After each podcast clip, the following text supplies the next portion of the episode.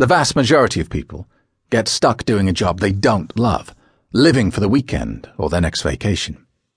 Life becomes about these brief moments of extravagance and not about the day-to-day.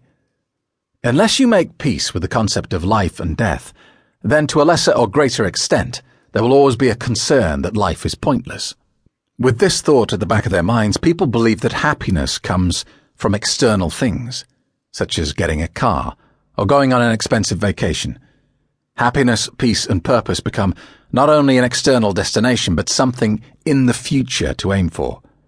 We get so distracted by what we think we need to be happy that we miss the moment in which we are actually living in. And in desperation to get to that future destination, we sell the one thing we can't afford to lose: our time. We trade our time for dollars so that we may save up cash to buy things and experiences that will ultimately fail to placate our anxiety. They can't do anything but fail because they are merely deflections from the true concern. You cannot have life unless you accept that it comes with death. This is how the whole universe is balanced, and there is nothing that escapes this rule. Without loneliness, hate, and hostility, we could not appreciate or give context to love. We want world peace, but it is impossible to get this utopia because it is a scenario that is out of balance. What we still have not understood as a species is the harder we try to force our will on the universe, the harder it will push back to maintain the equilibrium. Take, for example, the war on terror. Has it succeeded in destroying terrorism, or does it appear to be getting worse? Of course it will get worse. What the Western world is doing is hitting a revolving door harder and harder, and then getting angrier and angrier because we keep getting hit in the back of the head. Of course, you may think this theory sounds familiar. This balance is often referred to as karma, but beyond Buddhist circles, you're more likely to see the concept of karma used as a threat. Certainly, if you observe social media, you will notice that karma seems to be more about revenge than it is about balance. Someone will post a status complaining about being treated unjustly by another person, and a well-meaning friend will chip in with a "Don't worry, honey, karma's a bitch" comment. This is not how karma works. I think this entirely misses the point and implies that God, the universe, or whatever you want to call it, is somehow on a mission to avenge misbehavior on our behalf. As I mentioned before, the universe is a river, and if you jump in and consequently get knocked over by the rapids, it is not that the river wanted to punish you, but rather the result of your actions in applying force against the water and pushing it in an opposing direction to the flow.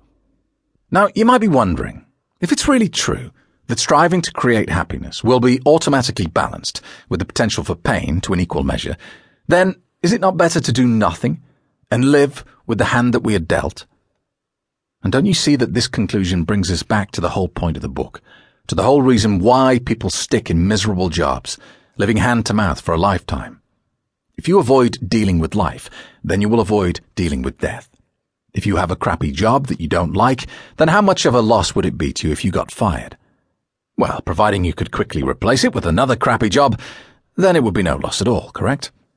But if you landed the opportunity to do the job of your dreams, the career that you've dreamed of since being a child, and get paid for it, then wow, losing that job, now that would be painful and difficult to accept. That's a big risk to have in your life, is it not? But hopefully you can see that sticking with the crappy job is not a route to happiness.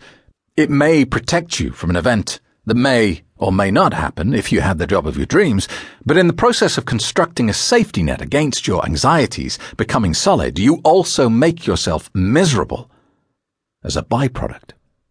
I really want you to understand that I am not standing atop an ivory tower dishing out this advice.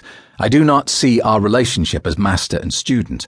I believe we are kindred spirits, making a journey together, learning and discovering together.